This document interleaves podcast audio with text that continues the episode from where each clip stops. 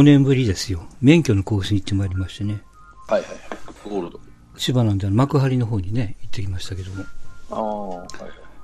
まあ、3000円です。ゴールドが一番安いんかな ?3000 円ですんだけどね。うん。更新料がね。で、まあ、せっかく早めに行って、順番早かったんですけど、更新のハガキを忘れてね。はいはい。であれ忘れると、ほんまにそうかってちょっと確認があるんですよね。うん。で、あの、確認に時間食ってしもって、まあ、結果的にはね、111番目って言われたから、まあ、多分有料で、ゴールドで111人目やと思うんやけどね。うん。うん。うん。まあ、それで済んだから、まあ、8時半から始まって、10時半にはもう電車乗ってたかな。おーいいですね。うん。まあ出されるんよ、す三重県は。あ、そ本当に名古屋、名古屋にも住んでた時あって、その時はさささっと行ったんやけど、う。うん。ああ、あの、県によって全然対応違いますからね。ああれは。あ、ストーンちゃんがどうしてるの？その、富山とか富士とか。ああ、あのね、うん。あなんだろう。住所は変えてないので、あー。ずっと三重県はいはいはい。なので、帰った時にその月があればそれで行くみたいな感じ。なので、じゃああれか、日曜日か、更新はね、多分ね。日曜日、日曜日組ですね。だから、んまあ、たくさんいるんだけど、そうね。名古屋はね、窓口がいっぱいあるんですよ。うん。受付するおばというか、まあまあ、窓口がね。うん。で、講習も何回もやってくれるわけ。うん。午前中に6回。ところがね、三重県は1回し、一回か2回しか死んないんですよ。うん。だもん、パワーがね、ずーっと、あれが一番嫌なの。ああ。講習がある場合とかね。うん。ほんで、書き換えするのも長いことかかってね、待ってるから、もう愛愛知県の方が早いですよ。人数は、愛知県のがまあ多いんでねうん、平張り、愛知県は平張りでやるけど、平張りってやる。県パックか、あそこ。うん。いや、でもあるよ。平張り。千葉もね、午前2回、午後2回と思うよ、あれ。多分。その、1回の枠が何教室も分かれてるからあれやけども。だから、もうなん、あの、愛知県はパッと行って、パッとすぐしてくれて、パッと終わったんで、うん。あ、早いたんだけど、待たされるの、あらなあかんのしょうがないですよ。うん。待たせんあれだいぶ楽になったよね。今はもう、だから写真も持っていかなくてもいいし、まあ僕はその、はがきと免許さえありゃやってくれるからね。なんか、その昔はなんか住民票持ってた覚えがあるんやけど。うん。うん。で、とにかく毎回思うのが、あの、なんとか保安協会じゃないや。交通安全協会かな？あの、強制じゃないけど、こんなこんなお得ありますから、なんか数百円ですけど、お願いします的なね。うん。あれ詐欺やからね、ほんとね。最初、知らん人は、はいはいって呼ばれるから行ってしまうけどね。僕ら知ってるからもう、相手にせえへんけど。うん嫌な顔しますからね、また入らないって言うとね。うん。ずっと、おばちゃんがうん。ずっとされてると思うんやけど。とにかく、うん、まあさ、30分の講習でしたけど、うん。あの、煽り運転とね、ああ、今うるさいですねう。ん、煽り運転とあとスマホ、スマホながら運転。あれは脇1万8000なんやってね、スマホの。高いですよ、今。うん。だから、うん。まあまあ、しょうがないかなと思うけど。あれ、それで話してなけど持ってただけでアウトなんやね、今。なんか変わったって言ってたね。まあまあ、あの、解釈にもよるけど、持ってただけでもアウトやし、うんみ見てただけでアウトだよね、基うん、本としては。うん、うん。あれは解釈によって違うとかいう話なんですよ。あその持ってただけっていうのでも、見てないと。で、あそこに行ってない。って言い訳できるけど、うんまあ、それは持ってたイコール見てるでしょってなる場合も、まあ、警察の指導は持ってても捕まえろっていう話らしいんやけど、うん。持ってただけで、その、何、見てないと。例えば、信号待ちで止まってる間は見てもいいわけですようん、うね。ん。で動き出した時に、その、まあ、目を離し、目を前にやって、なるほどね。運転してるのがダメなんですかってダメ、せあの警察はそれはあんま許さんっていうような話になってるらしいんで、うん。そう、だからその辺ね、言ってたわ、その、あの、話してる、通話してるしてないは関係ないんやと。うんもうとにかく、もうその先生曰く見てればアウトやって言ってたからね。うんうん。へえと思って、もうこの前まで6000円やったのに今1万8000円か、みたいなね。うん。うん。感じでしたけども。まあまあ無事終わりましたけどもね。で、まあだからそんな免許、免許センター、え、三重はだからい千葉2カ所あるんですよ。流山ってとこと幕張っていうとことね。2カ所あ三重って。県は尾鷲の方にあったんかな。でもほとんどけみんな警察行くな。ああ。平日休んで。休んでかな。どどういうわけか。あれあれやね、警察行って、免許の裏にハンコもらって、うん。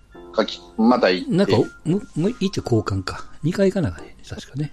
あの、えっ、と、三重県も長いんで、縦にぶわーっと。うん下、あっちの方の下、今、尾鷲は免許センターあんのかなあると思うし。うん僕ら通ですね。いつも。通まで車で行く。ああ、そうか、そうか。今だからあれやね、その、例えば、えー仕事で3ヶ月、うんと、九州にいるけども、千葉に帰れないから、九州で更新っていうのも金払ってやってくれるんやね、そういえば。うん。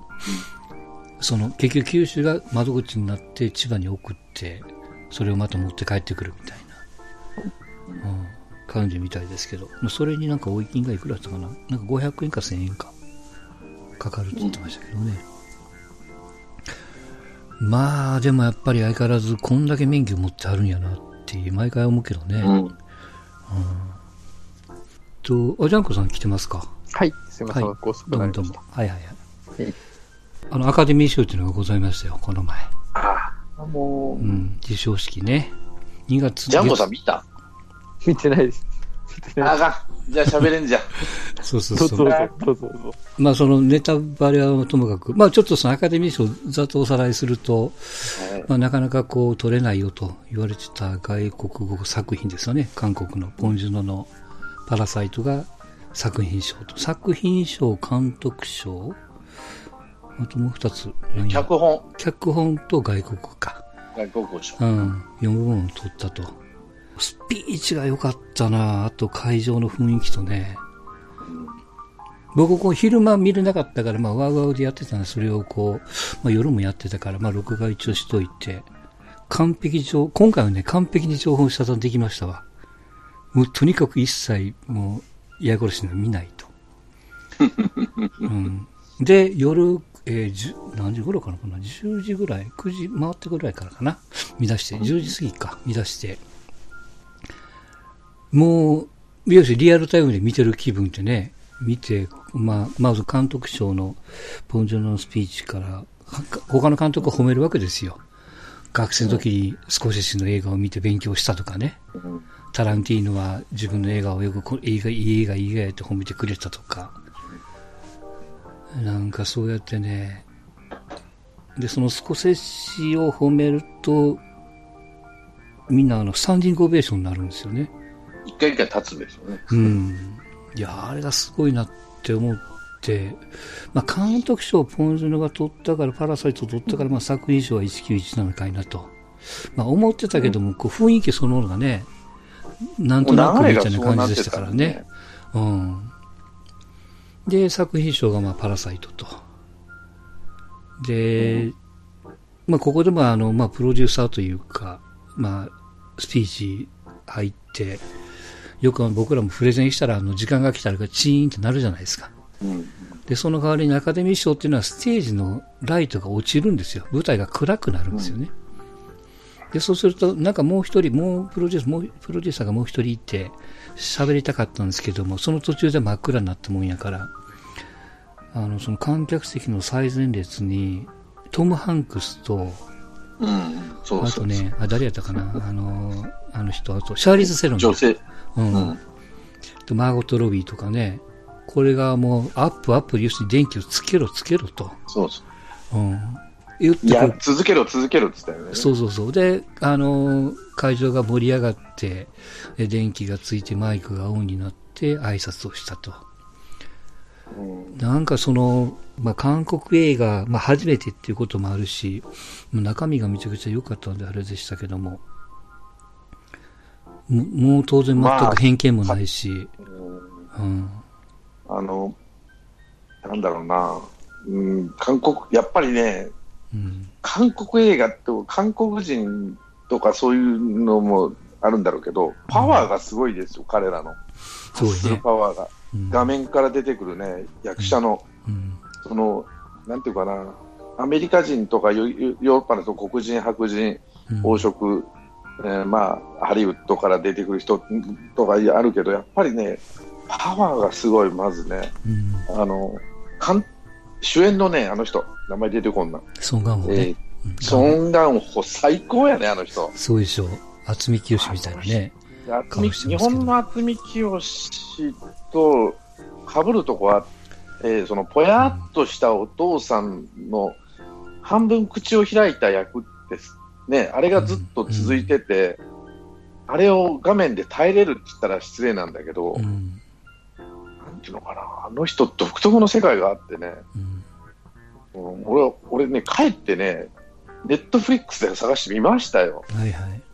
タクシー運転手さん見ましたか？うん。あ、ハンガーいや、のねハンガーの怪獣見た。うん。すごいわ、あの人。ううんわ、これ面白いっていうか、本のもそうだし、あと、なんだ、スノスノーなんとかってやつ。えうーとん。あの、ハリウッドに出てって作った作品ですよね。そうそうそうねで、も、うんポンジュノはこれは嫌だあ、やっぱりやってみて違ったって言ったよね、ハリウッドは。うん。っていうのはさあの、壮大すぎると、うん。お金がかかりすぎてると、あの壮大すぎちゃってあの、自分には合わないから、今のやつのが、韓国映画のが、えー自分のサイズに合ってるから、こっちの方が居心地が良かったって言ってたね、ポンジュあのポンジュのはね。うんただ、韓国映画にしては、どえらい金使ってますけどね、今回のねい。や、あれ、家が全部セットだと思うんだね。あ、家だけど街が全部そうですからね。街も全部セットで、あの坂道の街でしょ？そう。それがすごいよね。いや、あの、あの、半地下の家が、半地下の家族なんで、半地下の方はセットだなっていうのはわかるわけね、あれは。うん。でもあれ、あの実際の、あの金持ちの家は、え、全部セットだったんだと思うと、うんそうね。すっごい金かかってるのもあるんだけど、うん。いや、すまあ、それ、それ、あってもなくても、あれなんですけど、まあ、役者がすごいのと、あの、やっぱり、いい映画ですよ。あの、俺ずっと引っかかったのは、パクソダム、あの、娘。うん。あの子が可愛いのよ。あの、可愛くてね、なんかね、はいはいい。いなと思って。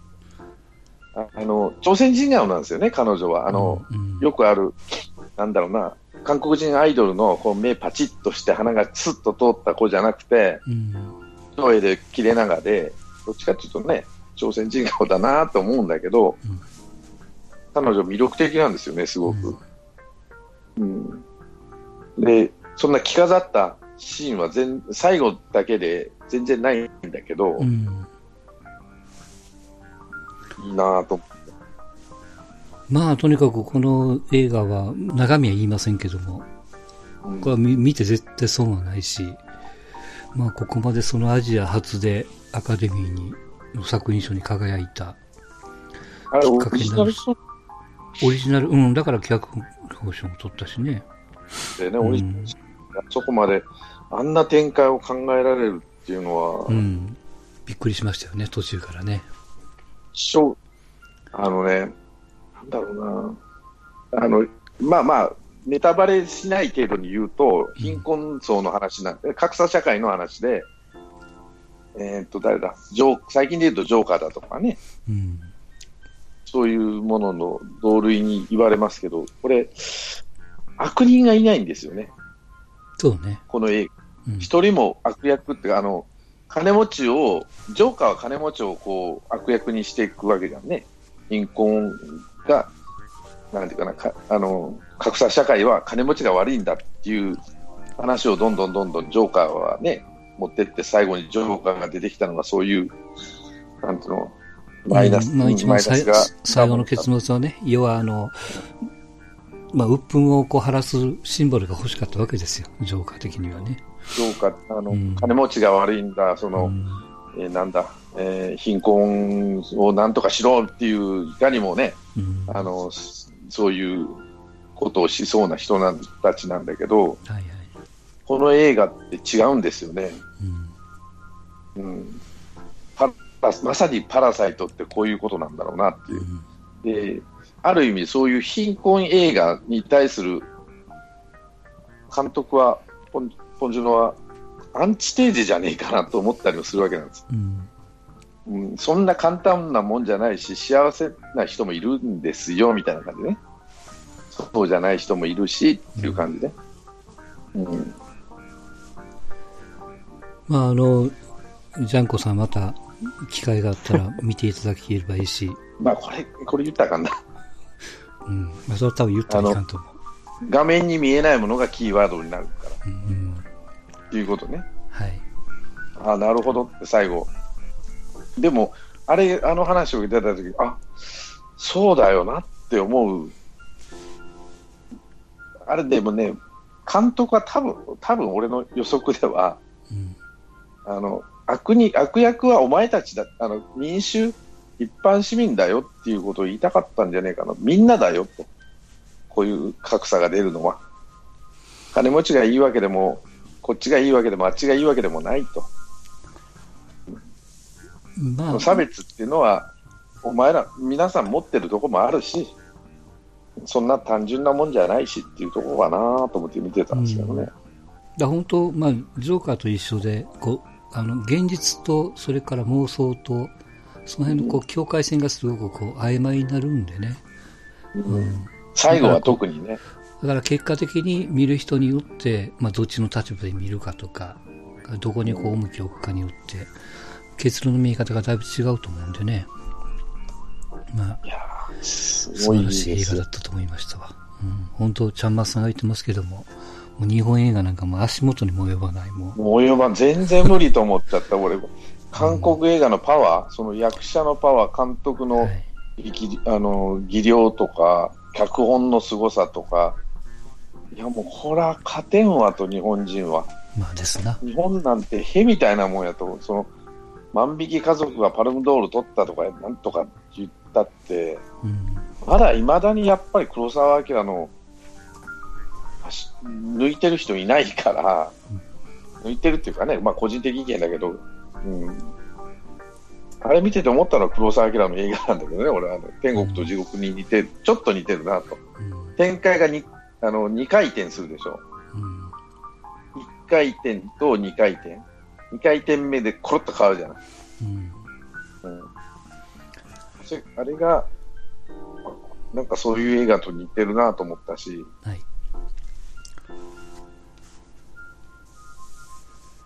まあ、見てくださいよ。できれば。はい。えっ、と、野球の話行く前に少しだけバスケットですけど、えっ、と、まず、17日？もうすぐやね。NBA のオールスターが。ああ、そうですよね。うんうん。で、一応まあ先発スターターも発表があって、えっ、と、チームレブロンが、レムロン・ジェームス、アンソニー・デイビス、カワイレン、カワイレンナーの怪我してるのかな？ドンチッチとハーデンと。うん。で、ヤニスのチームは、えー、アジトクンポ、エンピート、シアカム、ケンボウォーカー、トレイヤングと。うん。うん。なんか、レブロンのチームがすげえなと。な、名前だけ見てもね。そうですねんな感じ。になってますけども。うん。まあ、15日土曜日からかな。なんとかライジングわ若いチームから。そうですね。土日月か。土日月ですね。うん。ありますんでね。まあ、これは、はい。お楽しみというところと、はい。あとは東京オリンピックのアメリカ代表が一応まあ候補ということで44人発表になったと。へーあ、そうなんですね。うん。見てない。で、一応、レイカーズから、まあ、候補ですからね。アンソニー・デイビス、ドレード・ハワんドワイド・ハワード、レブロン・ ジェームス、カイル・クーズマ、シャペル・マギーと。はい5マギ人が選ばれてます。うん、サンダーからクリポが1人と。あ今回はヘッドコーチがポポビッチ、スパーズのね。ーあー、優秀の美でしょうな、これで。うん。うんうん。まあまあ、どれだけ絞り込んで誰が出てくるのとそうですね。いう感じですね。世界選手権では出たくない出たくない病がみんな出てましたからね。うん。まあまあ、比較的、まあ、具体的なね、コメントも出してる人も意外と多い感じクですからから。はい。うん。まあでもね、あの、コロナウイルスの件もあって、うん。行かないっていう選択肢を選ぶ人もなんか出てきそうな気はしますね。まあまあまあね、うん。どれぐらい収束してるかにもよるんでしょうけどな。そうでしょうな。う。うんん。はい。それと、えーまずペリカンズのザイオンちゃんが爆発しておりますけれども。ううんん。まあ、この前のポートランド戦では31点か。うん。9リバウンド5アシストと。まあ、あの、今パートナーっていうか、まあ、ポイントガードのロンゾっていうのが結構、なんていうんですかね、ボールを渡す、うん。パスすることのプライオリティが結構高いポイントガードなんで、うん。あ合ってんでしょうね。試合見てないですけど、うん。なんか合いそうなイメージはすごいある二人ですね。うん。で、今度、えっと、レイカーズが明日？ん？違うか。ペリカンズ戦かなんかあるんやね。あ、そう確か。へうん。ー14日。明日はあれじゃないですか、OK シートですよ、ペリカンズ。あ、明日、あ、OKC の方か。OK シートです、ね。あ、レイカーズは3月か。うん。うん。頑張ってください。うん。いや、もう2月もとにかく5割でいかないといけないんでね。ね、うん、まあまあまあ。いつの間にか3だから6位に上がってるからね。まあ、ダルスがちょっと落ちてるってこともあって、追いついてますけども。すごい。うん。まあ、この辺が入れ替えり、まあまあ、すごいがいいのか悪いのか分かんないですけど。